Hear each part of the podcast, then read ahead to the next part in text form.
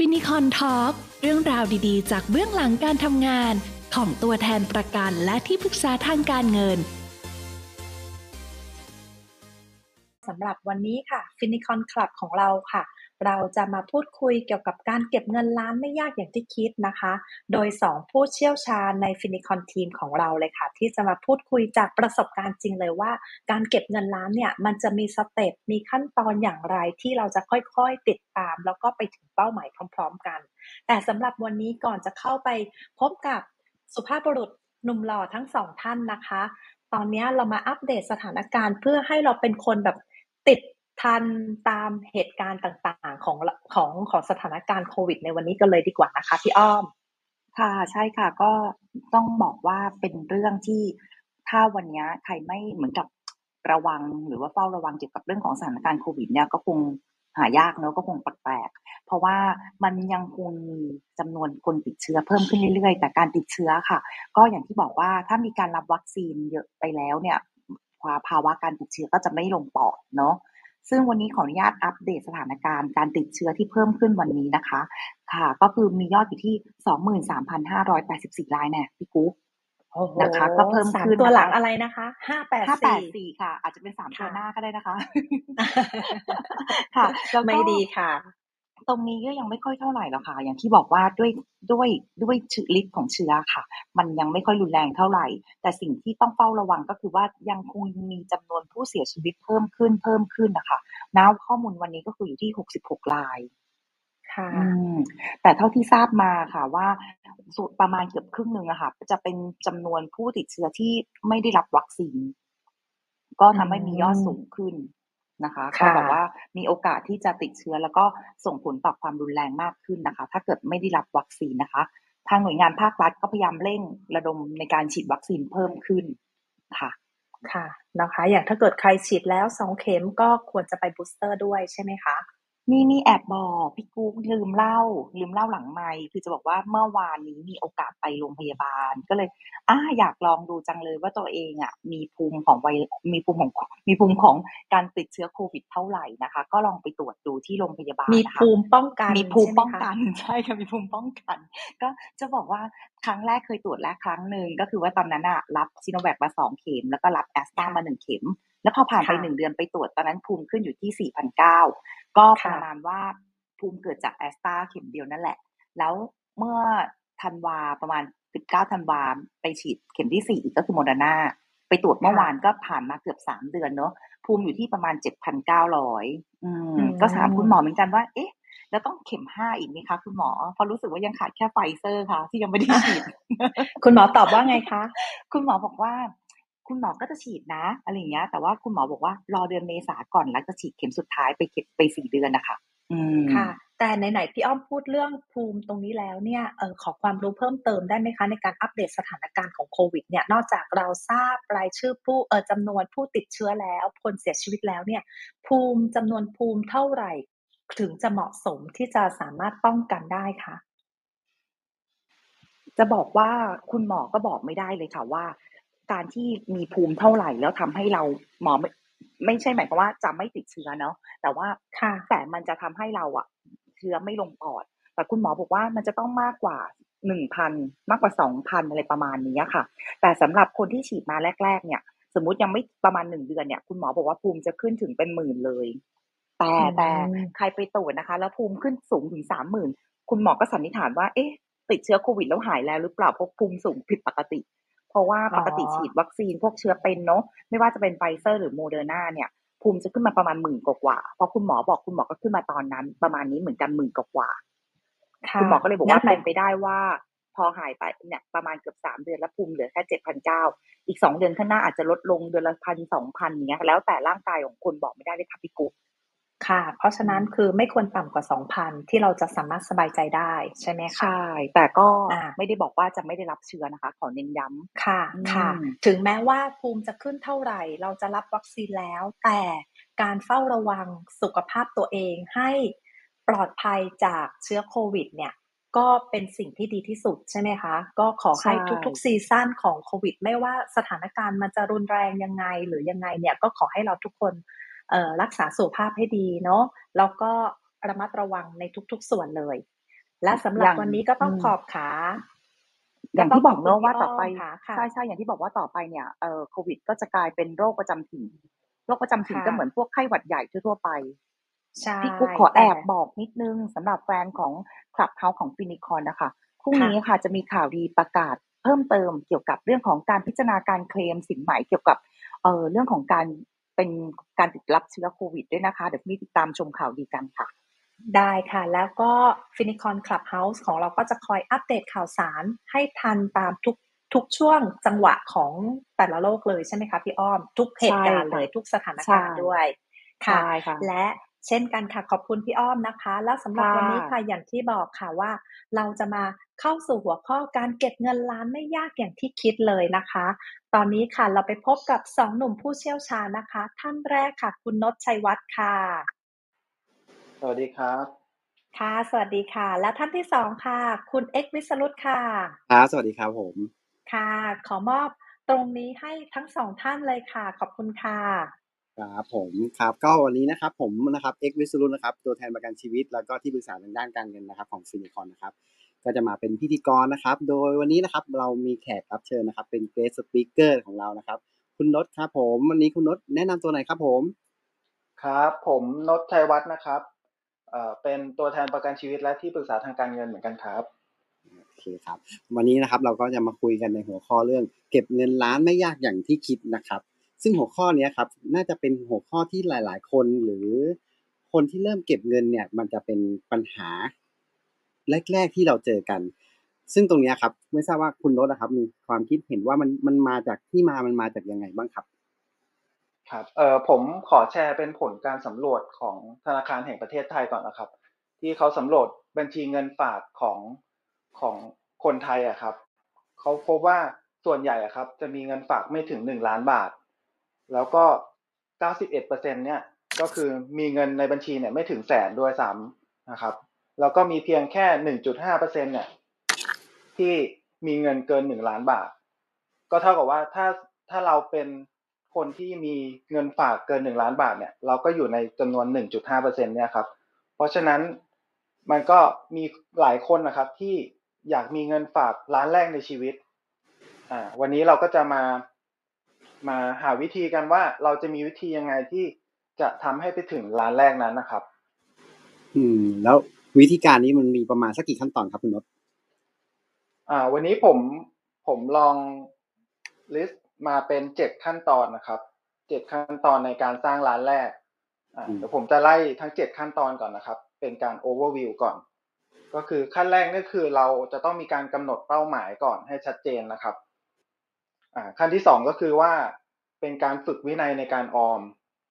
นะครับ ขั้นที่สามก็คือการ ลดรายได้และเพิ่มรายจ่าย เอ้ยโทษครับไม่ไม่ลดใช่แล้วรายจ่ายและเพิ่มรายได้ โอเคครับ ครับข้อขั้นตอนที่สี่ก็คือเป็นการศึกษาหาข้อมูลด้านการเงินและการลงทุนก่อนที่เราจะเริ่มลงทุนนะครับอ่าส่วนขั้นที่ห้าก็คือ เป็นการเลือกเครื่องมือที่จะใช้ในการลงทุนครับ ขั้นที่หกก็คือ การโอนย้ายความเสี่ยงเพื่อรักษาความมั่งคั่งของเงินของเรานะครับ และขั้นตอนที่เจ็ดก็คือการลงมือปฏิบัติจริงครับ อันนี้คือเจ็ดขั้นตอนครับ อืมเดี๋ยววันนี้นะครับรบกวนผู้ฟังลองคิดตามนะครับ ว่าเจ็ดข้อเนี้ยสำหรับนักลงทุนมือใหม่ หรือคนที่เริ่มเก็บออมเนี่ยข้อไหนที่มันยากที่สุดนะครับ เดี๋ยวลองเราประเมินด้วยกันนะครับงั้นวันนี้เริ่มจากข้อแรกก่อนครับคุณรถครับว่ายังไงดีเอ่ยต้องทำอะไรครับเป็นอันดับแรกครับ คือขั้นแรกก็อย่างที่บอกคือเราต้องกำหนดเป้าหมายก่อนว่าเอ่อเราจะสร้างร้านแรกเนี่ย เราจะสร้างเพื่อใครหรือเพื่ออะไรนะครับ แล้วก็กำหนดระยะเวลาของมันด้วย คือเป้าหมายเนี่ยต้องชัดเจนทั้งจำนวนแล้วก็ระยะเวลา อย่างเช่นถ้าสมมติเอ่อคนที่คนที่เขาไม่มีเป้าหมายอะครับ นึกนึกภาพนะครับ เหมือนเหมือนเรากำลังจะก้าวเท้าออกนอกบ้านนะครับ แต่ว่าเราไม่มีเป้าหมายไม่รู้ว่าจะไปไหน เราก็จะงงงๆหลงทางใช่ไหมครับ เหมือนเอ๊ะจะไปไหนดีอะไรเงี้ยครับ มันก็จะล่องลอย อ่า ทีนี้ถ้าเรามีเป้าหมายครับ เป้าหมายที่ชัดเจนว่า อย่างสมมุติว่า อย่างสมมติว่าเป็นคนที่มีลูก ลูกเพิ่งเกิดมาครับ เราอาจจะมีเป้าหมายร้านแรก เพื่อในอีกสิบแปดปีข้างหน้า จะเป็นการศึกษาเป็นทุนการศึกษาให้เขาได้ เล่าเรียนในระดับปริญญาตรีอย่างเงี้ยก็คือมีทั้งการกำหนดทั้งเป้าหมายว่าเพื่อใคร และระยะเวลาในการเก็บออมเท่าไหร่ จะใช้เมื่อไหร่ อันนี้ก็คือระหว่างทางเนี่ยไม่ว่ามันจะมีอุปสรรคหรือว่ามีสิ่งอะไรที่เย้ายวนใจเราก็เราก็จะไม่วอกแวกอ่าอย่างเช่นสมมุติว่าระหว่างทางเกิดเก็บไปได้สักครึ่งทางเนี่ย แล้วเราเกิดอยากได้ของชิ้นหนึ่งขึ้นมาเนี่ยถ้าเรามีเป้าหมายชัดเจนว่าเฮ้ยเราจะทำเพื่อใครนะอะไรเงี้ยครับ มันก็จะทำให้เราเหมือนยึดมั่นกับเป้าหมายนั้น คือคนส่วนใหญ่ครับที่ที่อยากมีร้านแรกในชีวิตเนี่ยเออผมเชื่อว่ามีหลาย ๆ คนเนี่ยที่อยากมี แต่ว่าน้อยคนมากที่จะประสบความสำเร็จ นั่นก็เพราะว่าเขาไม่มีการ กำหนดเป้าหมายที่ชัดเจนเนี่ยแหละครับประมาณนี้ครับพี่ อืม ก็คืออันดับแรกนี่คือต้องต้องกำหนดเป้าหมายที่ชัดเจน แล้วก็ระยะเวลาที่ชัดเจนเนาะแล้วอย่างของคุณรถครับเป้าหมายแรกของคุณรถที่ที่จะเก็บร้านแรกเนี่ยเป้าหมายของคุณรถจริง ๆ แล้วคืออะไรเอ่ยของผมนะครับ ของผมจะค่อนข้างอินกับการเกษียณ การเกษียณอายุครับ ก็คือผมจะเริ่มลงทุนตั้งแต่จริง ๆ ผมเริ่มศึกษาเนี่ย ตั้งแต่เมื่อ สักห้าหกปีที่แล้ว เรื่องการวางแผนการเงินอะไรพวกนี้ครับ แล้วก็เอ่อก็จะมีหัวข้อหนึ่งก็คือเรื่องการเกษียณอายุ ก็คือเราต้องใช้ระยะเวลาที่ค่อนข้างยาว แล้วก็ตัวเป้าหมายล้านแรกครับ มันเป็นเหมือนเป้าหมายย่อยๆ ที่จะนำพาให้เราไปสู่เป้าหมายเกษียณที่เราตั้งไว้ครับ อืม ประมาณนี้ครับ ที่ที่เป็นเป้าหมายของผม อืมแล้วเริ่มก็ตอนนี้ก็คือคุณนศก็เริ่มเก็บ เก็บร้านแรกเรียเรียบร้อยแล้วเริ่มต้นแล้วเรียบร้อยแล้วใช่ไหมครับ ใช่ครับ โอเคครับงั้นไปข้อที่สองครับ ข้อที่สองก็คือเรื่องการฝึกวินัยเนี่ยครับ ฝึกวินัยฝึกยังไงครับ ฝึกวินัยในการออมก็คือว่า เออเวลาเราได้รายได้หรือว่าเงินเดือนมาครับ อ่า คนส่วนใหญ่ครับ ก็จะคิดว่า เอ้ย ต้องใช้ก่อน ต้องใช้จ่ายก่อนแล้วก็ที่เหลือค่อยออม อ่า แต่พี่เอ็กคิดว่าในความเป็นจริงมันเป็นอย่างนั้นไหมครับ เราจะเหลือไหมครับ อืมก็ก็ตอนตอนต้องย้อนไปว่าตอนตอนเริ่มสมัยเรียนเนี่ยเราเอ้เริ่มสมัยเริ่มทำงานเนี่ยครับก็คือเราเราได้มาก็เหมือนแบบเขาก็อยากให้รางวัลชีวิตตัวเองเนี้ยอย่างผมเนี้ยมือถือก็คืออะมีมีอัปเดตใหม่ทุกปีเลย อย่างของผมเนี่ยผมว่าสาวกไอโฟนผมมี iPhone สี่ห้าหกเจนมามันเรียนรู้เรื่องเรื่องการเก็บตังค์เรื่องการออมนี่แหละครับก็เลยเริ่มเริ่มอยู่เพราะปัจจุบันเนี่ยผมก็ยังใช้ iPhone 7 อยู่ อ่า แล้วอย่างของนดของนดนี่เริ่มเริ่มยังไงครับ คือคือโดยหลักที่ถูกต้องจริงๆอะครับ ก็คือว่าพอเราได้รายได้มาแล้วเนี่ย เราก็จะต้องเก็บออมก่อน เหลือแล้วค่อยไปใช้จ่ายอ่าอันนี้คือก็คือเหมือนให้นึกว่าเหมือนเราอะ การออมก็คือเราจ่ายเงินจ่ายให้กับตัวเองก่อน ก่อนที่เราจะจ่ายให้กับคนอื่น คนอื่นในที่นี้ก็คือผ่อนรถผ่อนบ้านอะไรเงี้ยครับรายจ่ายอื่นๆอ่ามันก็จะช่วยทำให้เหมือน เหมือนเราก็เราก็เขาเรียกอะไรอะสบายใจว่าเราได้เก็บออมแล้วเออหลังจากนี้ก็คือใช้จ่ายในส่วนที่เหลือเอาให้เต็มที่ แต่ว่ามันก็ต้องอยู่ที่ว่าตั้งอยู่ในความไม่ฟุ้งเฟ้อนะครับ ก็คือใช้จ่ายในจำนวนที่เหลืออยู่อ่าแล้วเราก็จะได้ความสบายใจไม่ต้องมานั่งกังวลว่า เอ๊ะสุดท้ายมันจะเหลือเงินออมไหมอะไรเงี้ยครับ อันนี้คือหลักการที่ผมผมปฏิบัติอยู่อืมงั้นผมสรุปง่ายๆก็คือ จริง ๆ การเก็บออมคือรายได้ ลบเงินออมแล้วที่เหลือคือค่าใช้จ่ายใช่ไหมครับ ใช่ครับ แล้วก็เราเนี่ยควรออมนะครับ อย่างน้อยๆเลยขั้นต่ำเนี่ยก็คือสิบเปอร์เซ็นของรายได้ สมมุติว่าวันนี้เรามีรายได้สองหมื่นบาทสิบเปอร์เซ็นก็คือสองพันบาท อันนี้คือแบบเป็นไม่ได้ไม่ได้ต้องได้อะครับ ต้องได้ก็คือสิบเปอร์เซ็นต์อ่า แต่ว่าถ้าถ้าแบบคนที่เขาเก็บเงินเก่งจริงๆครับเขาอาจจะเก็บได้ตั้งแต่ห้าสิบเปอร์เซ็นขึ้นไป อันนี้คือแบบระดับที่ที่เก่งจริง ๆ อย่างเอ่อของผมนะครับ ก็จะรู้จักน้องอยู่คนหนึ่งรายได้เขาไม่เยอะครับ เงินเดือนเขาจะอยู่ประมาณสองหมื่นบาท แต่พอไปฟังการออมของเขาเนี่ย ก็คือเขาออมได้ต่อเดือนนะครับ ประมาณห้าสิบเปอร์เซ็นของรายได้เลย ก็คือออมหนึ่งหมื่นบาท ถ้าถามว่าถ้ามาเทียบกับเราอาจจะเป็นจำนวนเงินที่ใกล้ ๆ กันใช่ไหมครับ แต่ลองคิดสิครับว่า ณตอนเนี้ยที่น้องเขารายได้อย่างน้อยๆเขายังเก็บได้ห้าสิบเปอร์เซ็นแล้วในอนาคตถ้าเขามีรายได้ที่เพิ่มขึ้น วินัยในการเก็บออมของเขาเท่าเดิมจำนวนเงินที่เขาจะเก็บออมได้มันก็จะเพิ่มขึ้นด้วยครับ อันนี้มันเป็นเหมือนการการฝึกวินัยครับ ฝึกวินัยในการออม อันนี้หมายคุณนศหมายจะจะบอกจะอธิบายว่า การเก็บออมเนี่ยเราไม่ได้ดูที่รายได้เนาะเราดูที่ว่าเราเก็บได้เท่าไหร่ หลังจากหักค่าใช้จ่ายถูกต้องไหมครับ ใช่ครับาก็คืออือฮึก็คือเราอะเราไม่ได้รวยจากรายได้ครับ แต่เรารวยจากเงินออมของเราอ๋อ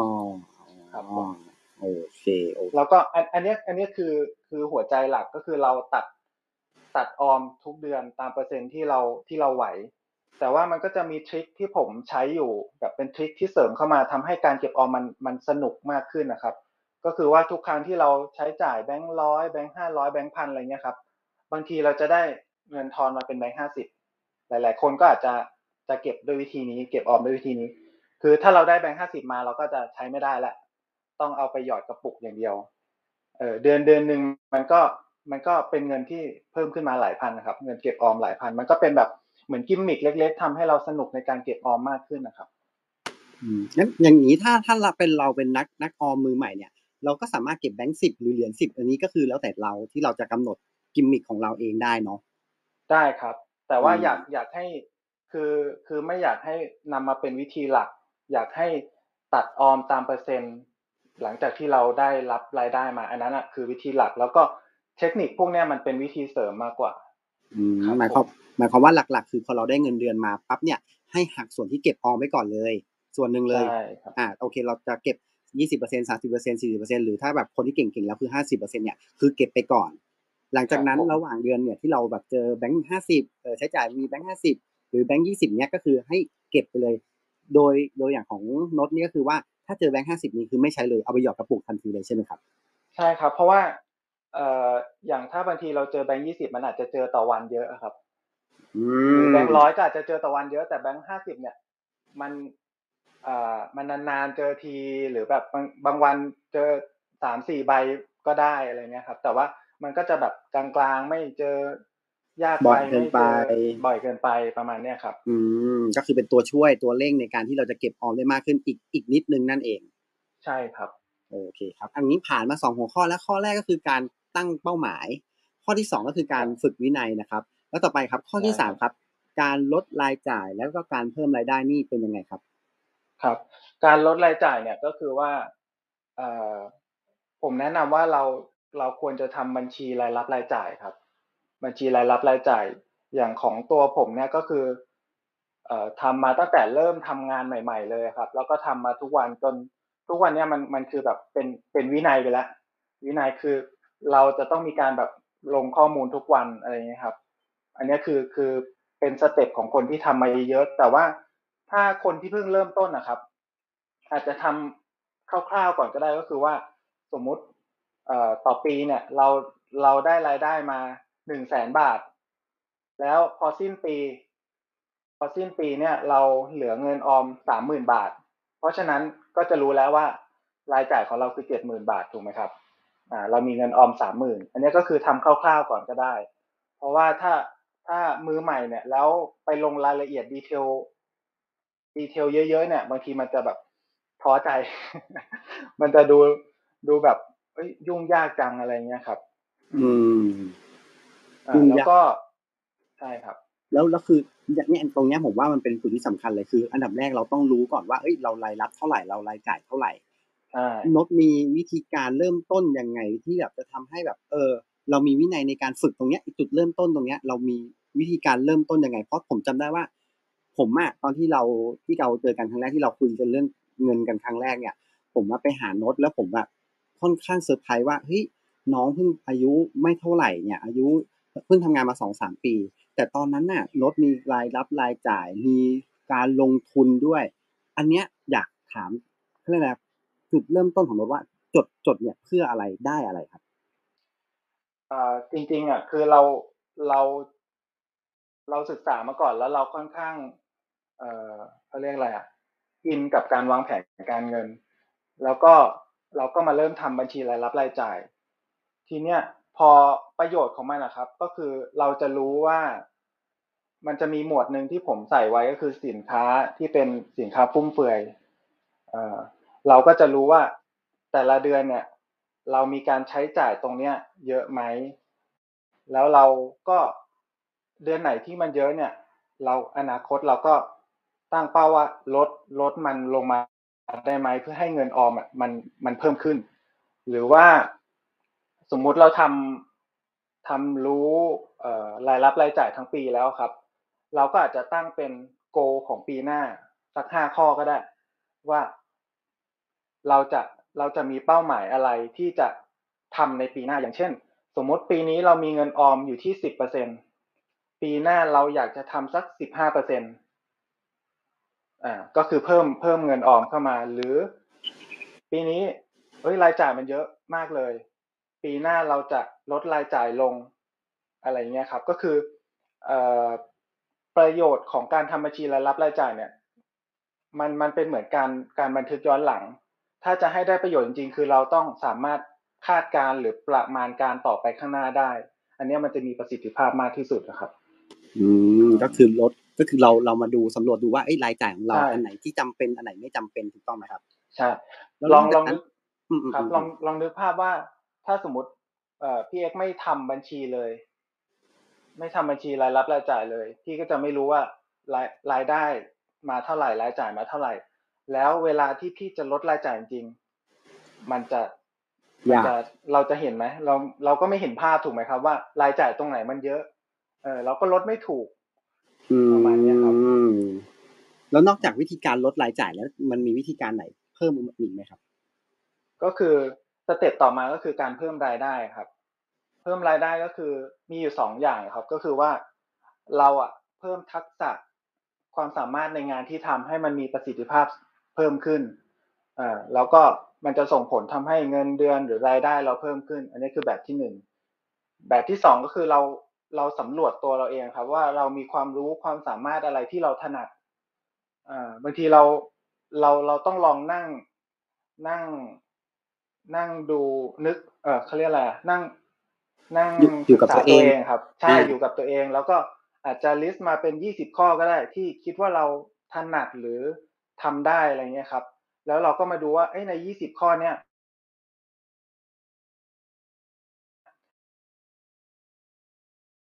สามารถต่อยอดไปเป็นอาชีพหรือว่าเพิ่มรายได้ให้เราได้ครับ โดยไอแหล่งรายได้ครับ หลักๆ มันก็จะมีอยู่สี่แหล่งก็คือว่า เป็นเรื่องสินค้า บริการความรู้แล้วก็ไอเดีย อันนี้ก็ขึ้นอยู่กับว่าเราถนัดด้านไหน เราเราเชี่ยวชาญด้านไหนครับ ให้ให้อยู่กับตัวเองแล้วก็ดูความสามารถพิเศษของตัวเองว่าเอ้ยความสามารถไหนใช่ของเรานี่มันสามารถที่จะสร้างเงินเพิ่มขึ้นมาได้หรือเปล่าอย่างนี้ใช่ไหมครับใช่อืมแล้วแล้วแล้วผมผมอยากถามทัศนะของพี่เอกนิดนึงว่าพี่เอกคิดยังไงกับการที่เราจะมีอาชีพที่สองอะครับเพื่อเพิ่มรายได้ ก็ก็เนี่ยแหละครับที่มาที่มาของการที่มาทำอาชีพนี้เต็มตัวครับ ก็คือ จริงๆอะผมเป็นอ่าพนักงานประจำทำทำมีงานมีงานประจำทำใช่ไหมครับ มีรายได้ค่อนข้างชัดเจน แต่เพียงแต่ว่าเราอยากตอนนั้นก็คืออยากเก็บเงินแต่งงานครับ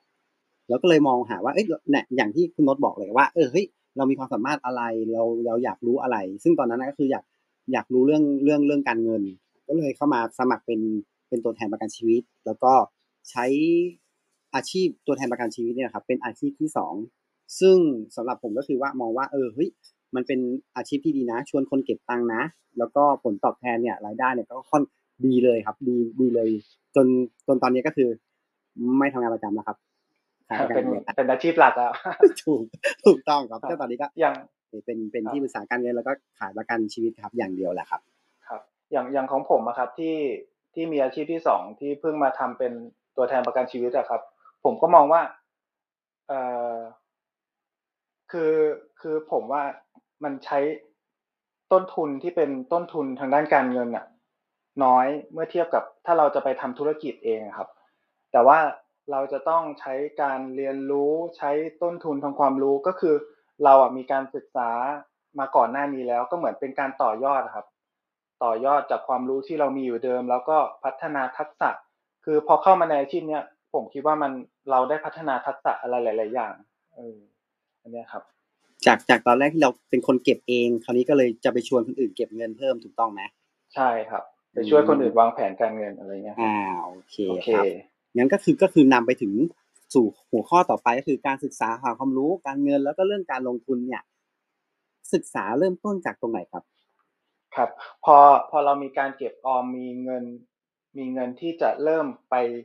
เอ่อเขาเรียกอะไรอะพอพอเราได้เงินที่เป็นแอคทีฟมาใช่ไหมครับ ทีเนี้ยเราต้องเอาเงินนั้นอะ ไป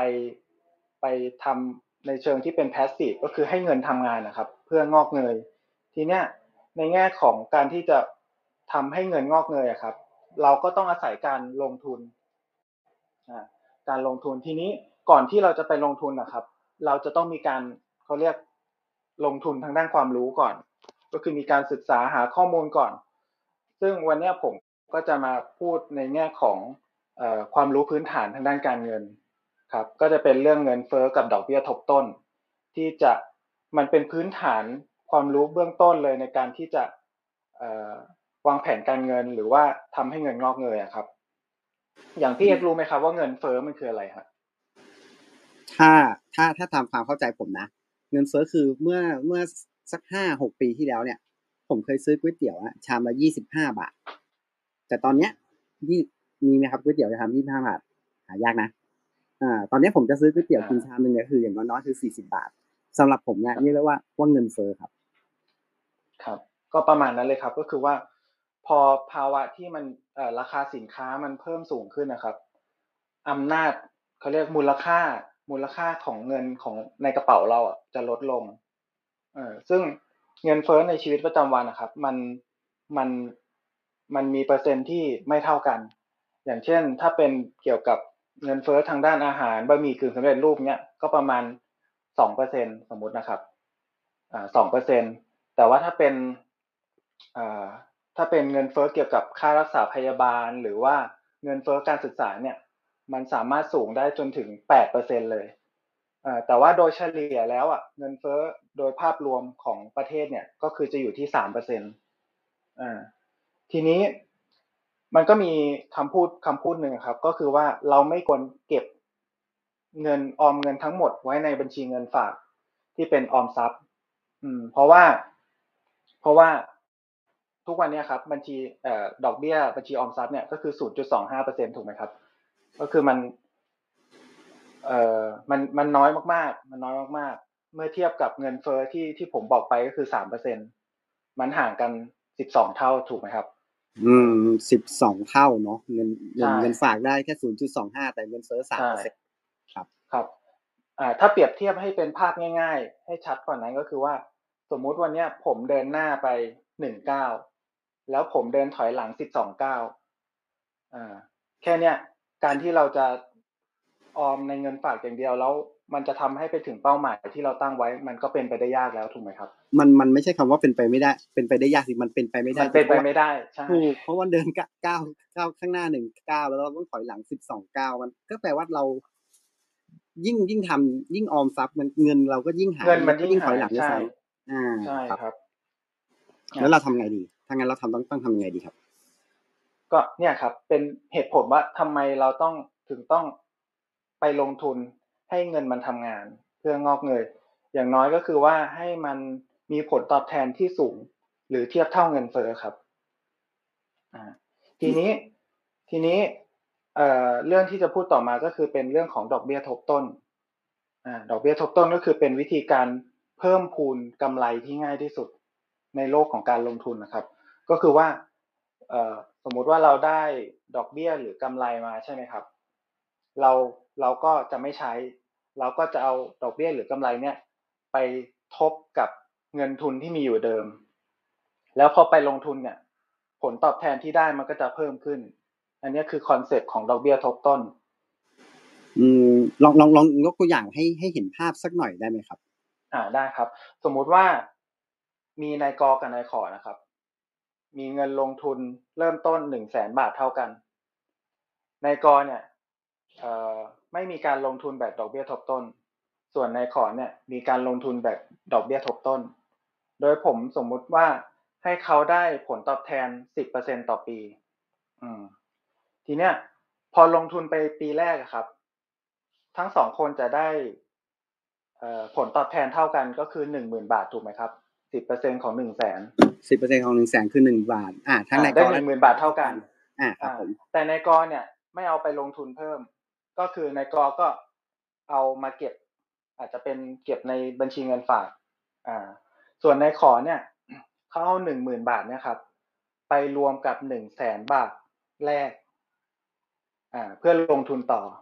พอผ่านมาปีที่สองนะครับ ในกอก็ได้ผลตอบแทนหนึ่งหมื่นบาทเหมือนกันเท่าเดิม ถูกไหมครับ ส่วนในขอเนี่ย เงินทุนของเขาจะกลายเป็นหนึ่งแสนหนึ่งหมื่นบาท พอผลตอบแทนสิบเปอร์เซ็นก็จะเป็นหนึ่งหมื่นหนึ่งพันถูกไหมครับ อ่าใช่ครับ อ่า พอหนึ่งหมื่นหนึ่งพันเนี่ยเขาก็เอาไปลงทุนต่อ เพราะฉะนั้นเงินทุนของเขาจะไม่ใช่หนึ่งแสนแล้ว ก็จะเป็นหนึ่งแสนสองหมื่นหนึ่งพันอ๋ออ่าก็คือเอาจะเห็นเอาว่าเอาผลกำไรเอาผลกำไรไปลงทุนเพิ่ม เพิ่มใช่เงินไปต้นทบด้วยกับทุนเดิมใช่อ่าคพรับอผ่านไปสิบปีอะครับ ในกอเนี่ยก็จะมีเงินทุนบวกกับผลตอบแทนรวมกันก็คือสองแสนใช่ไหมครับ ปีละหมื่นสิบปีก็แสน อ่ารวมต้นครับทุนอีกแสนหนึ่งก็เป็นสองแสนอ่าครับก็200,000นายกองได้สองแสนครับแต่ในขอเนี่ยด้วยอำนาจของเออด้วยผลของดอกเบี้ยทบต้นนะครับ เงินของเขาจะกลายเป็นสองแสนเจ็ดหมื่นบาท อืมครับอะอันนี้ในในกรณีที่ได้ผลตอบแทนสิบเปอร์เซ็นคืเท่าควกันต่างปีของดอกเบี้ยทบต้น โอ้ต่างกันเนาะสองแสนกับใช่คสรัอบงแสนเจ็ดนี่ อืมเยอะเยอะก็เยอะต่างจกัรินงเจ็ดหมื่นใช่ครับ ก็เกือบเอ่ก็อเกือบโดย เท่าหนึ่งครับ ซึ่งซึ่งปัจจัยของที่ที่เป็นปัจจัยของดอกเบี้ยทบต้นนะครับ มันจะมีอยู่สามข้อก็คือจำนวนเงินที่เราไปลงทุน อันนี้ข้อแรก ข้อสองก็คือระยะเวลา ยิ่งระยะเวลานาน ดอกเบี้ยทบต้นมันก็จะยิ่งยิ่งเพิ่มขึ้น แล้วก็ข้อที่สามก็คือว่าอัตราผลตอบแทน อันนี้ก็คือเป็นองค์ประกอบเป็นปัจจัยหลักๆสามข้อ ทีเนี้ยผมผมอยากให้นึกภาพว่า เอ่อเวลากราฟกราฟของดอกเบี้ยทบต้นนะครับพี่เอ็กให้นึกถึง exponential นะครับ กราฟ exponential ที่มันจะเป็นเหมือน ตอนแรกเป็นลาบๆขนาดกระแกน y แล้วมันค่อยๆ ชันขึ้นถูกไหมครับ ใช่ครับใช่ครับ ก็คือจะอ่าค่อยๆโค้งขึ้นไปจะชันขึ้นเรื่อยนั่นแหละครับ คือกราฟของของดอกเบี้ยทบต้นต้น คือสิบปีแรกเนี่ยอืมแทบจะเป็นขนานกับแกน x เลยครับอ่าลองถ้าลองไปพอดดูแทบจะขนานกับแกน x เลย แต่พอผ่านไปสิบ อ่าพอผ่านจากสิบปีแรกไปเนี่ย มันจะเริ่มชันขึ้นชันขึ้น แล้วก็ขนานกับแกน y เพราะฉะนั้นอืมผมถึงบอกว่ามันต้องอาศัยความอดทน แล้วก็วินัยในการในการลงทุนการเก็บออม อืม ถ้าเราผ่านสิบปีแรกไปได้เนี่ยอ่ามันจะเริ่มเห็นเห็นความแตกต่างแล้วของผลตอบแทนที่เราได้รับมาๆอืมคือคือเราต้องอาศัย นอกจากนอกจากต้องมีความรู้แล้วก็ต้องอาศัยความอดทนด้วยเนาะซึ่งซึ่งการวางแผนของเราเนี่ยคืออย่างขั้นต่ำอย่างน้อยเนี่ยคือ เราจะมองกันที่ประมาณสิบปีเป็นต้นไปถูกต้องไหมครับ ใช่ครับ คือเจ็ดเจ็ดถึงสิบปีเป็นต้นไปเจ็ดถึงสิบอ่าปีเป็นก็ต้นคือ ใช่ ก็คือต้องเป็นผมถึงบอกว่าต้องเป็นการลงทุนระยะยาว เพราะฉะนั้นถ้าเราไม่มีข้อแรกก็คือการกำหนดเป้าหมายที่ชัดเจนเนี่ยมันโอกาสที่เราจะวอกแวกระหว่างทางเนี่ย มันเป็นไปได้ใช่ไหมครับ อืมก็ก็คือเราถ้าถ้าถ้าใจไม่แข็งพอเนาะใจไม่แข็งพอเลยก็คือ ได้ผลตอบแทนมาอาจจะเอาเอาไปใช้อันนู้นอันนี้สักนิดนึงเงี้ยก็คือไม่ได้ใช่ถ้าเราตั้งใจแล้วเราต้องต้องเก็บจริงๆเนาะใช่ครับ ทีนี้ทีนี้ผมผมจะลองยกตัวอย่างว่า สมมุติว่าเราเรามีเงินลงทุนนะครับ เดือนละห้าพันบาท อันนี้เป็นกลางๆนะครับ สมมุติเป็นเดือนละห้าพันบาท แล้วเราลงทุนใน สินทรัพย์ที่มันให้ผลตอบแทนแปดเปอร์เซ็นต่อปี พี่เอกคิดว่าเราจะต้องใช้เวลากี่ปีไปจนถึงที่เราจะได้เงินล้านครับอ่าลองถ่ายเล่นถ่ายเล่นๆไม่ไม่ อันนี้ อันนี้ไม่ตอบดีกว่านะครับ เดี๋ยวเดี๋ยวพลาดถ้าไปมันจะมันจะไกลมันโอจะเคไกลนะห้าพันแปดเปอร์เซ็นต์อะโอเคเอ่อถ้าเราถ้าเราไม่ทำอะไรเลยครับ ถ้าเราไม่ทำอะไรเลย เราลงทุนปีเออเดือนละห้าพัน ปีละหกหมื่นถูกไหมครับ อ่า ถูกต้องสิบสองห้าหกสิบครับ ใช้เวลาสิบเจ็ดปีได้เงินล้าน อันนี้คือไม่ต้องลงทุนอะไรเลยฝากคืออืมคือฝากอย่างเดียวเดือนละห้าพันฝากอห้าย่างเดีพัยนวห้าพันฝากเก็บโอ่งอย่างเดียวเลยครับ ไม่ไม่ต้องมีดอกมงดอกเบี้ยอะไรอ๋ออันเนี้ยอันเนี้ยโเดียวอันนี้อ่าอ่าใช่อ่าอย่างเงี้ยกี่ปีนะอ่าสิบเจ็ดปี กว่าจะได้เงินแต่ล้าน ใช่ แต่ถ้าอ่าเราใส่ผลตอบแทนเข้าไปสักแปดเปอร์เซ็น อ่าจากสิบเจ็ดปีนะครับ จะเหลือสิบเอ็ดปี เกือบครึ่งนะด้วยอำนาจด้วยอำนาจของดอกเบี้ยทบต้นที่ผมบอกไป อ่า แล้วแล้วถ้าเรามีร้านแรกแล้ว สมมตินะครับสิบเอ็ดปีแล้วเรามีร้านแรกแล้วเขาบอกว่าร้านต่อไปจะสร้างง่ายขึ้นมก็คือถ้าเรามีร้านแรกแล้วเราเราเอ่อลงทุนเดือนละห้าพันเหมือนเดิมอะครับ ร้านที่สองจะสำเร็จได้ภายในระยะเวลาหกปีครับ อืมมันมันก็คือเพราะว่าเงินต้นเรามากขึ้นแล้วด้วยถูกใช่ต้องครัไหมบก็คือ ก็คือมันจะย่นระยะเวลาร้านที่สองลงครึ่งหนึ่งอะงั้นก็แปลว่าไปแล้วโอ้ยอย่างนี้ก็ก็คือสองเท่าสมมติเราวางแผนกันยี่สิบปีเนี่ยถ้าเราเก็บเงินล้านด้วยการที่เอาฝากเงินไว้เฉยๆเลยเก็บไว้ใส่ตุ่มอย่างเดียวเลยห้าพันใช้เวลาสิบเท่าไหร่นะสิบเจ็ดปีสิบเจ็ดปี อ่า แต่ถ้าถ้าเราใช้วิธีการดอกเบี้ยทบต้นเนี่ยสิบเจ็ดปีเท่ากันเนี่ยมันแปลว่าเราได้เกือบสองล้านบาทเลยถูกต้องไหม ใช่ครับเกือบสองเท่าใช่อืมนี่ใช่อ่าทำให้เห็นครับชัดเจนเลยว่า เออเฮ้ยผลตอบแทนที่มันเป็นการผลตอบแทนที่เรียกว่าเรียกว่า ดอกเบี้ยทบต้นเนี่ยมันทรงทรงพลังพอสมควรใช่ตรงคกำรัลับงเลยอ่าโอเคถ้างั้นครับคราวนี้มันก็จะเข้าแหมเหมือนเหมือนไกด์กันมา มันก็เข้าข้อที่ห้าเลยครับว่า แล้วเราจะเลือกเครื่องมือในการลงทุนยังไงว่าอะสมมติบอกว่าแปดเปอร์เซ็นเนี่ยเราเรามีวิธีการเลือกยังไงอะครับ ครับ คือไอตัวสินทรัพย์ ในการลงทุนนะครับ มันมีมันมันมีเครื่องมือมันมีเยอะแยะครับเอ่อผมให้พี่เอ็กซ์นึกถึงสนามฟุตบอลครับนะสนามฟุตบอลมีทีมฟุตบอลเนี่ยก็จะมีกองหน้ากองกลางกองหลังใช่ไหมครับอ่าอ่าใช่อันเนี้ยก็ก็จัดลำดับตามความเสี่ยง กองหน้าก็จะเป็นกองที่เสี่ยงสูงมากๆ เลยมีความผันผวนมาก ๆเลย อันเนี้ยก็เป็นพวกทองคำน้ำมันค่าเงินอะไรเงี้ยครับ ก็คือว่ามันมีความผันผวนเยอะ โอกาสที่เราจะได้ผลตอบแทนเยอะๆก็มี แต่ในขณะเดียวกันมันก็อาจจะมีโอกาสที่เราจะขาดทุนเยอะด้วยเหมือนกันเขาเรียกมีความผันผวนสูงอ่อสินทรัพย์พวกนี้ครับ มันจะคาดการยากส่วนใหญ่เขาก็จะใช้ในการกระจายความเสี่ยง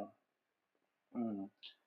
ทีนี้พอมาถึงกองหลังเนี่ยเอ้ยกองกลางก่อนครับ กองกลางเนี่ยก็จะเป็นพวกหุ้นหรือออสังหาริมทรัพย์ พวกนี้ครับ เวลาผลตอบแทนที่มันได้เนี่ย ก็คือจะเป็น ชนะเงินเฟ้อนั่นแหละ แต่ว่า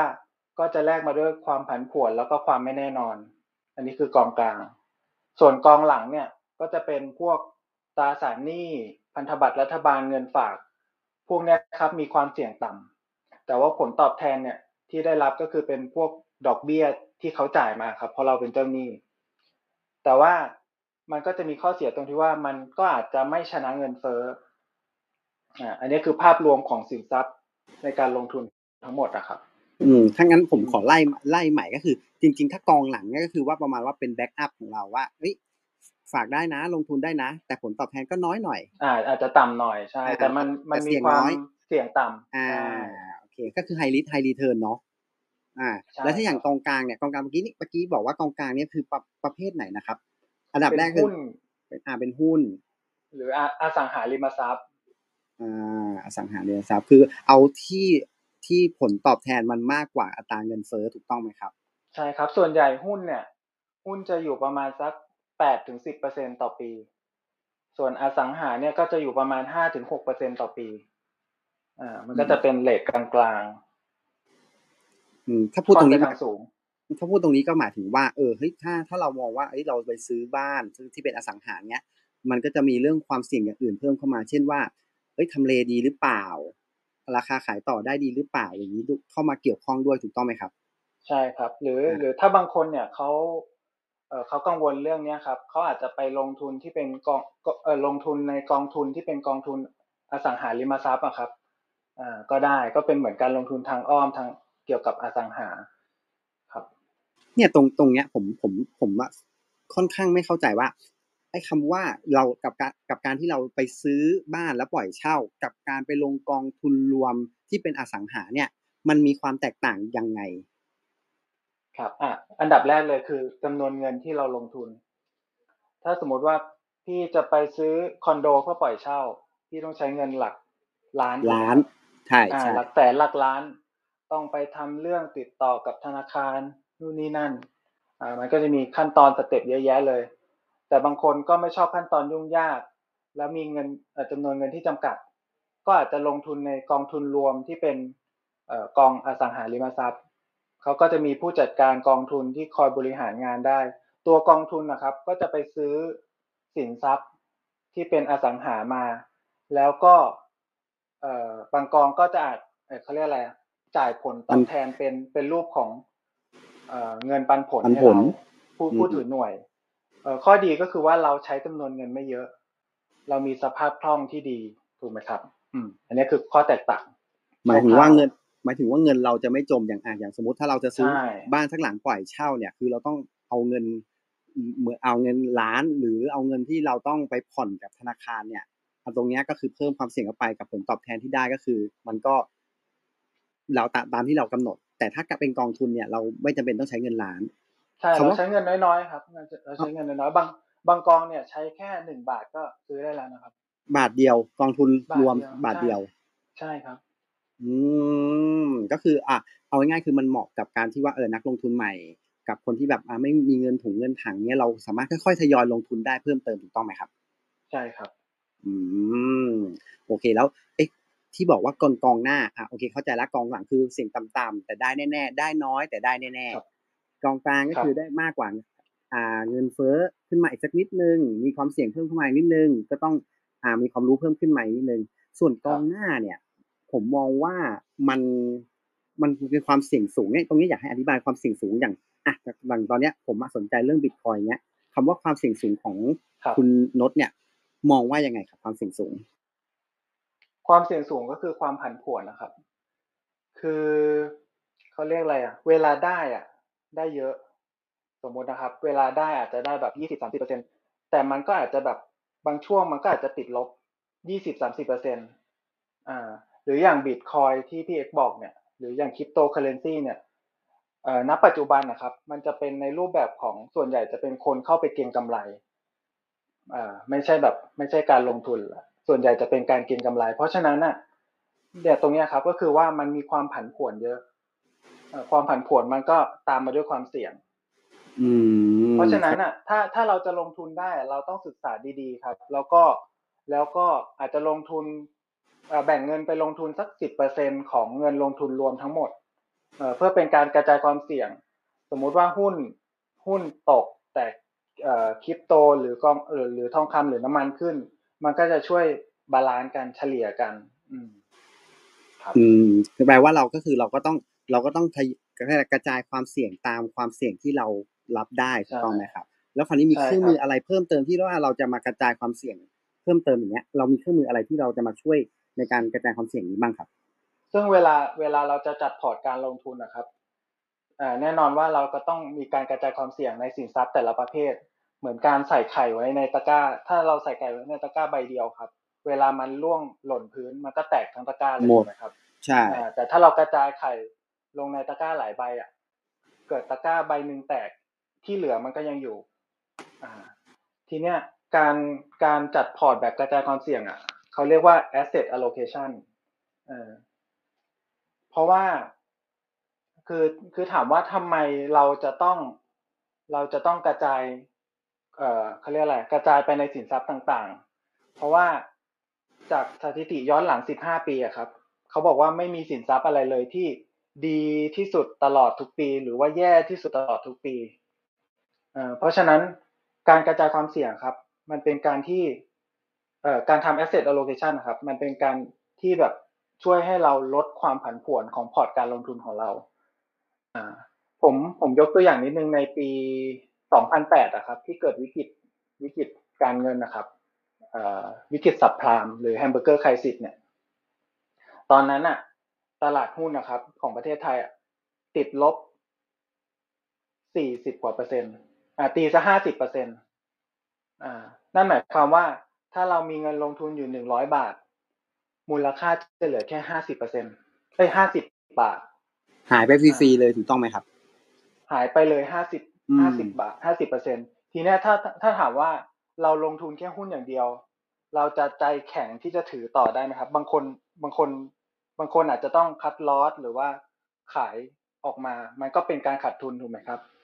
แต่ทีเนี้ยถ้าเรามีการทำ asset allocation นะครับ จากห้าสิบเปอร์เซ็นต์อะอาจจะติดลบอยู่แค่ยี่สิบกว่าเปอร์เซ็นต์เนี่ยมันถึงบอกว่ามันเป็นการลดความผันผวนของพอร์ตการลงทุนทำให้เราสามารถถือในระยะยาวได้ ได้ยาวนานสบายขึ้นนะครับอือ่ามคือไม่ต้องก็อย่างที่บอก ไม่ต้องกังวลใจมากเนาะใช่ครับ แล้วก็เขาบอกว่าเอ่อการลงทุนระยะยาวครับ 90%ก็คือว่า เนี่ยเกิดจากเกิดจากการจัดพอร์ตแบบเนี้ยครับ ที่จะประสบความสำเร็จอืมซึ่งซึ่งหมายความว่าการจัดพอร์ตเนี่ยเป็นเป็นหัวใจที่สำคัญเลยแหละว่าว่าว่าการลงทุนของเราเนี่ยมันจะประสบความสำเร็จหรือไม่ก็ขึ้นอยู่กับการจัดพอร์ตเลยใช่ไหมครับใช่ครับครับผมให้ให้นิยามสั้นๆก็คือว่า เป็นการ asset allocation เป็นการกระจายความเสี่ยงลดความผันผวน แล้วก็ช่วยให้เรานอนหลับฝันดีระหว่างที่เราลงทุน อีกขออีกรอบนึงครับ ขออีกรอบนึง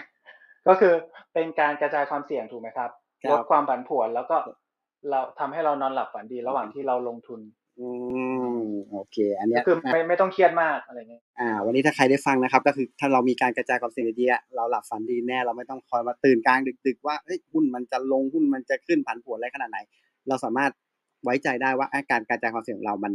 มันดีพอที่จะทำให้พอร์ตของเราอะมันค่อยๆโตขึ้นอย่างแน่นอนเนาะใช่ครับอืมแล้วก็เท่านั้นไม่พอครับก็คือว่าเอ่อพอเราเรามีการจัดพอร์ตแล้วอะครับ เราจะต้องมีการเหมือนเอ่อปรับสัดส่วนทุกปีเขาเรียกเขาเรียกว่า rebalance rebalance พอร์ตก็คือสมมุติว่าสมมุติผมยกตัวอย่างว่าเอ่อผมมีพอร์ตพอร์ตหนึ่ง มีตราสารหนี้ห้าสิบเปอร์เซ็นมีหุ้นห้าสิบเปอร์เซ็นอ่าก็คือพอเราลงทุนไปปีหนึ่งเนี่ย หุ้นมันอาจจะโตดีมากเลย สัดส่วนมันอาจจะกลายเป็นหกสิบเปอร์เซ็นแล้วก็ตราสารหนี้เป็นสี่สิบเปอร์เซ็นคือสัดส่วนมันมันมันเบ้ไปแล้วไปทางหุ้นมากกว่า เพราะฉะนั้นพอครบปีอะครับ เราก็อาจจะต้องมีการปรับสัดส่วนเนี่ยให้มันกลับมาเป็นห้าสิบห้าสิบเหมือนเดิม อันนี้เขาเรียกการ rebalance พอร์ตอืมเพื่อเพื่อเพื่อทำให้ให้ความต้องการของเราว่าว่าเป็นตราสารหนี้ห้าสิบเปอร์เซ็นต์กับตราสารทุนห้าสิบเปอร์เซ็นต์เนี่ยคือให้มันเท่ากันอย่างเงี้ยไปเรื่อยๆถูกต้องไหมครับ ใช่ เพราะว่าอืมตอนแรกที่เราจัดสัดส่วนตามเนี่ยก็คือเราจัดสัดส่วนตามระดับความเสี่ยงที่เรายอมรับได้ถูกไหมครับ เพราะฉะนั้นถ้าต่อไปเนี่ยแล้วหุ้นมันเพิ่มขึ้น เท่ากับว่าพอร์ตที่เราลงทุนอยู่มันมีความเสี่ยงเพิ่มขึ้น อืมเพราะฉะนั้น rebalancing เนี่ยก็คือเป็นการควบคุมความเสี่ยงของพอร์ตอะครับ ให้ไม่เกินกว่าตอนแรกที่เราที่เราตั้งตกลงค่าไว้ อ่า ที่เราอืมยอมรับได้ใช่อืมอืมแล้วก็ส่วนใหญ่เขาจะทำปีละครั้งครับ อย่างน้อยปีละครั้ง เพราะว่าถ้าเราทำบ่อยเกินนะครับ มันก็จะมีค่าธรรมเนียมในการ เอ่อซื้อตัวนู้น เอ่อขายตัวนู้นขายตัวนี้มาซื้อตัวนี้ ใช่อืมมันก็จะกัดกินผลตอบแทนของเราไปอีก ซึ่งซึ่งจริงๆจริงๆงานนักลงทุนต้องรู้นะครับว่าว่าว่าค่าใช้จ่ายตรงเนี้ยนะครับ ถ้าเราทำบ่อยๆอะมันมันเหมือนว่าเราปีนั้นเราอาจจะไม่ได้เราอาจจะได้ผลตอบแทนจริง ๆ แต่เราต้องมาเสียกับค่าค่าธรรมเนียมพวกนี้ค่อนข้างสูงเลยทีเดียว เพราะฉะนั้นตรงนี้อย่างที่โนตบอกนะครับ ก็คือเราต้องดูด้วยว่าอะค่าธรรมเนียมของกองแต่ละกองเนี่ยเป็นยังไงเนาะถูกต้องไหมครับ ใช่ใช่ครับ อืมแล้วระหว่างปีเราต้องทำยังไงอีกบ้างครับเอ่อระหว่างปีเราก็ใช้ เออเขาเรียกอะไรอะ ก็คือเราต้อง คือตอนนี้เรามีพอร์ตแล้วใช่ไหมครับ เราก็ต่อมาขั้นตอนต่อมาก็คือเราต้อง ใส่เงินเข้าไป อ่า ทีเนี้ยเทคนิคที่ผมใช้ก็คือจะเป็นเทคนิคของ DCA ครับ DCA ก็คือเป็น dollar cost average ก็คือว่าเป็นการลงทุนแบบถั่วเฉลี่ยต้นทุน ก็คือเราจะใส่เงินเข้าไปจำนวนเท่า ๆกันในแต่ ในแต่ละละงวดอะครับ อาจจะ เป็นรายเดือนหรือรายปีเอ่อโดยที่เราไม่สนใจเรื่องราคาเลย อืม ก็คือเราคือตัว DCA อะครับ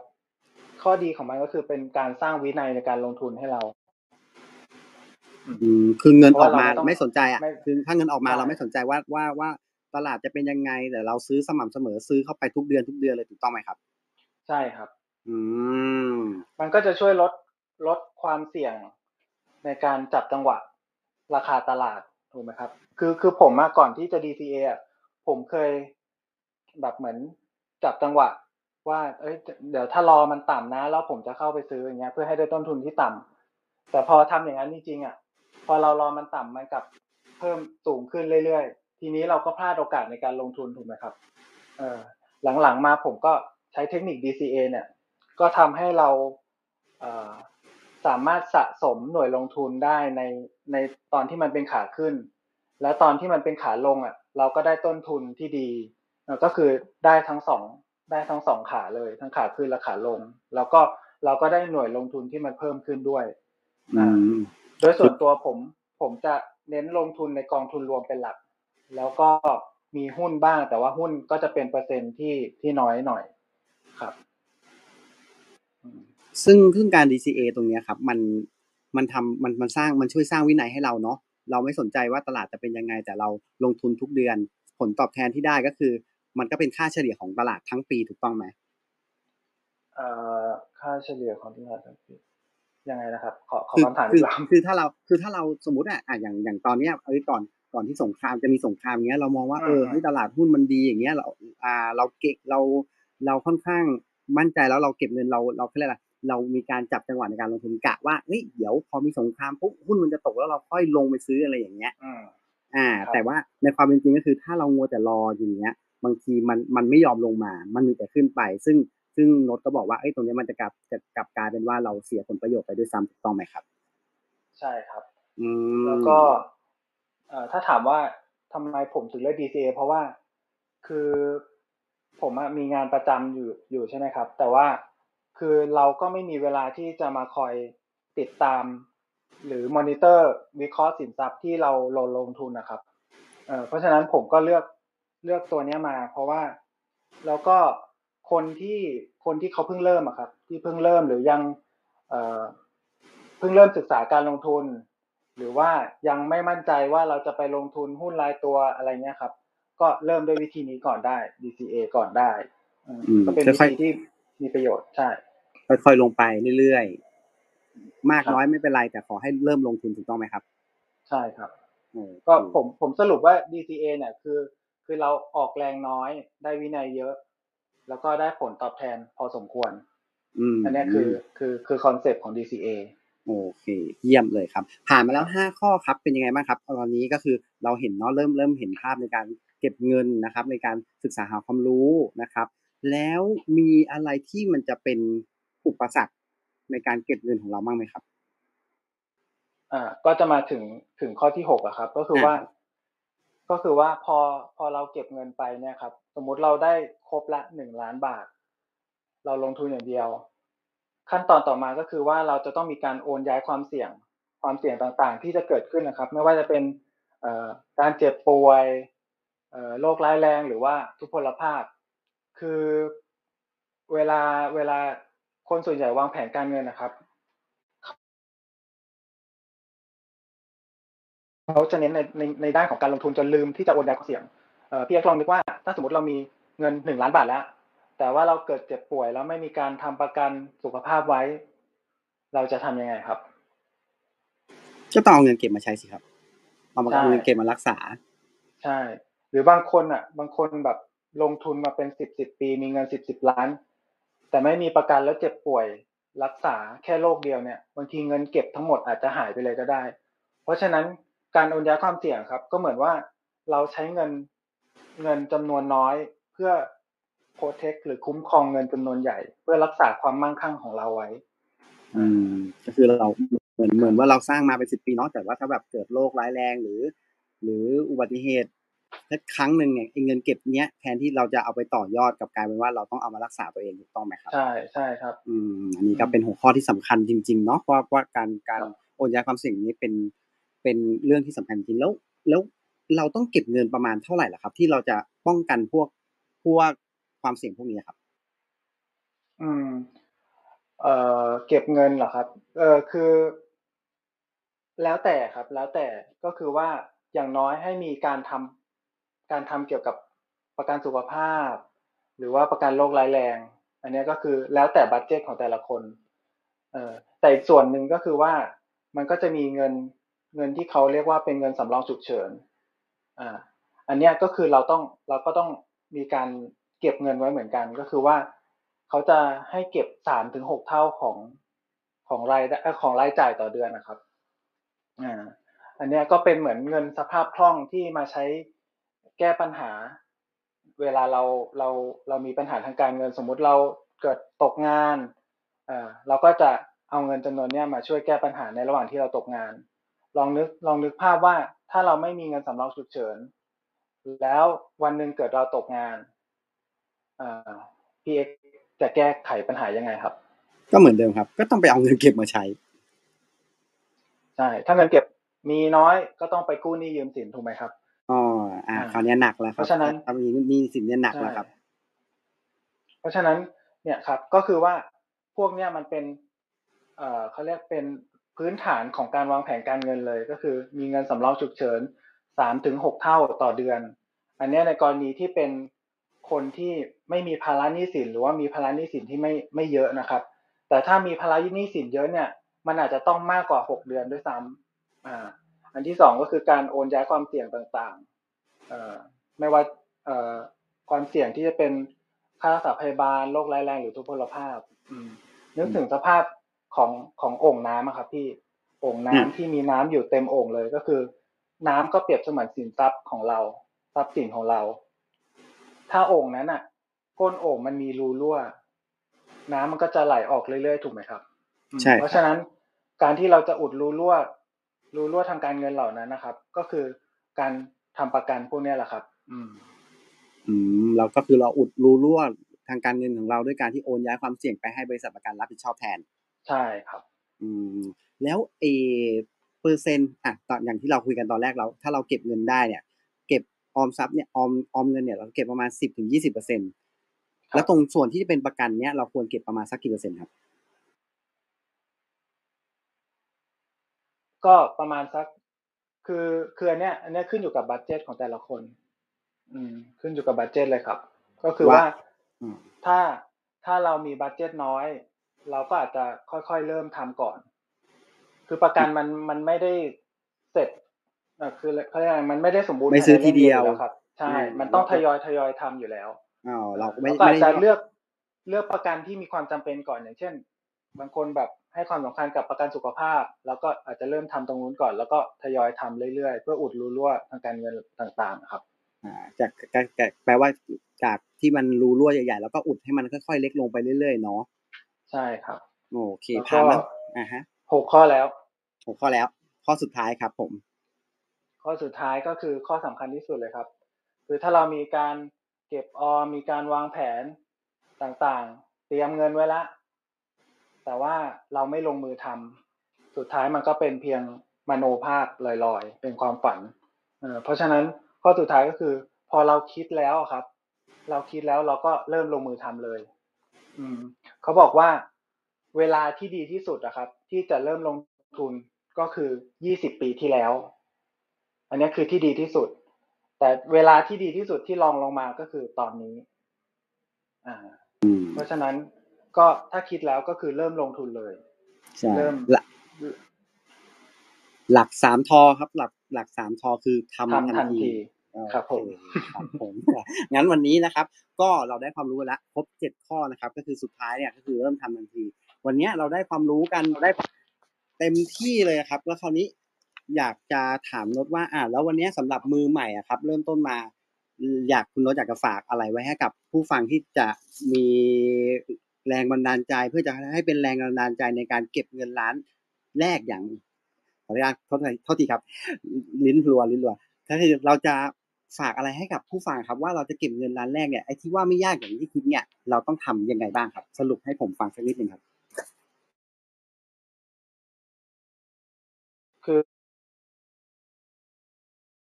ผมต้องให้กำลังใจก่อนสำหรับคนที่ที่อยากจะมีร้านแรกในชีวิตนะครับ เพราะว่า คือมันต้องอาศัยวินัยแล้วก็ความอดทน แล้วก็คือเราต้องมีเป้าหมายที่ชัดเจนครับ อย่างเช่นเอออย่างที่บอกก็คือว่าทำเพื่อใครเพื่ออะไรระยะเวลาเท่าไหร่อ่าแล้วก็ต้องอาศัยความอดทน แล้วก็เออผมจะบอกว่าใน part ของการลงทุนนะครับ การลงทุนควรจะเป็นการลงทุนที่เรียบง่ายครับ ไม่ซับซ้อนแต่ใช้วินัยเยอะๆอ่า แล้วก็สุดท้ายก็คือ ถ้าเราคิดแล้ว เราตั้งใจแล้วขอให้ลงมือทำเลยครับ อืม แล้วก็ถ้าระหว่างที่ลงมือทำมีปัญหามีอุปสรรคติดขัด ก็สามารถปรึกษาผู้เชี่ยวชาญต่าง ๆ ที่ปรึกษาทางการเงิน หรือว่าทุกคนในทีมฟินิคอนทีมก็ยินดี ให้คำแนะนำให้ความช่วยเหลือครับ ครับประมาณนี้ครับพี่โอเคครับ วันนี้ก็ขอบคุณนดมากเลยนะครับ ค่ะสำหรับวันนี้นะคะก็ต้องขอบคุณทั้งโนตนะคะชัยวัฒน์แล้วก็เอ็กซ์วิสรุตมาก ๆ เลยพี่พี่เชื่อมั่นนะคะว่าแรก ๆ เนี่ยพอฟังหัวข้อนี่แบบเอ๊ะมันจะไม่ยากจริงหรือเปล่า แต่พอฟังโน้ตไล่ทีละสเต็ปพร้อมกับ X นะ พี่เชื่อมั่นเลยว่ามือใหม่เนี่ยสามารถเริ่มต้นได้ทันทีอย่างที่โน้ตว่าจริง ๆ ว่าเออขอให้มีเป้าหมาย มีวินัยอดทนเนาะแล้วก็ การลงทุนที่ดีที่สุดก็คือเริ่มลงทุนวันนี้ แล้วก็บวกกับความสม่ำเสมอด้วยใช่ไหมคะนะคะสำหรับใช่ครับวันนี้ก็ต้องขอบคุณมาก ๆ เลยสำหรับเรื่องราวดีๆนะคะ ที่ฟินิคอนทีมได้แชร์ให้กับทุกๆคนฟังนะคะสำหรับครั้งหน้าค่ะ เราก็จะได้มาพบกับเรื่องราวดีๆ อีกเช่นเคยค่ะ เราสามารถติดตามฟินิคอนคลับนะคะ ได้ที่ทุกช่องทางเลยค่ะ ไม่ว่าจะใน Clubhouse ของเรา Facebook Live หรือว่า YouTube นะคะ และ ทุกครั้งค่ะ วันทุกวันอาทิตย์ 6 โมงเย็นค่ะ เราจะมาพบกันกับเรื่องราวดีๆ แต่เราสามารถเข้ามาพูดคุยแลกเปลี่ยนกันได้ก่อนในช่วง 7 โมงเออ17 นาฬิกา 45 นาทีนะคะ แล้วเราก็จะเริ่มกันตอนเคารพธงชาติค่ะ 18 นาฬิกาตรงค่ะสำหรับวันนี้ค่ะก็ต้องขอบคุณผู้ฟังทุกท่านนะคะ ขอบคุณสปิเกอร์ทุกท่านด้วยค่ะ แล้วก็ขอบคุณสำหรับเรื่องราวดีๆ ที่ได้มาแชร์กันค่ะ สำหรับวันนี้ฟินิคอนคลับของเราสวัสดีค่ะ สวัสดีครัสวัสดีขอบบคุณครับสวัสดีครับ สวัสดีค่ะ ค่ะฟินิคอนทอล์กเรื่องราวดีๆ จากเบื้องหลังการทำงานของตัวแทนประกันและที่ปรึกษาทางการเงิน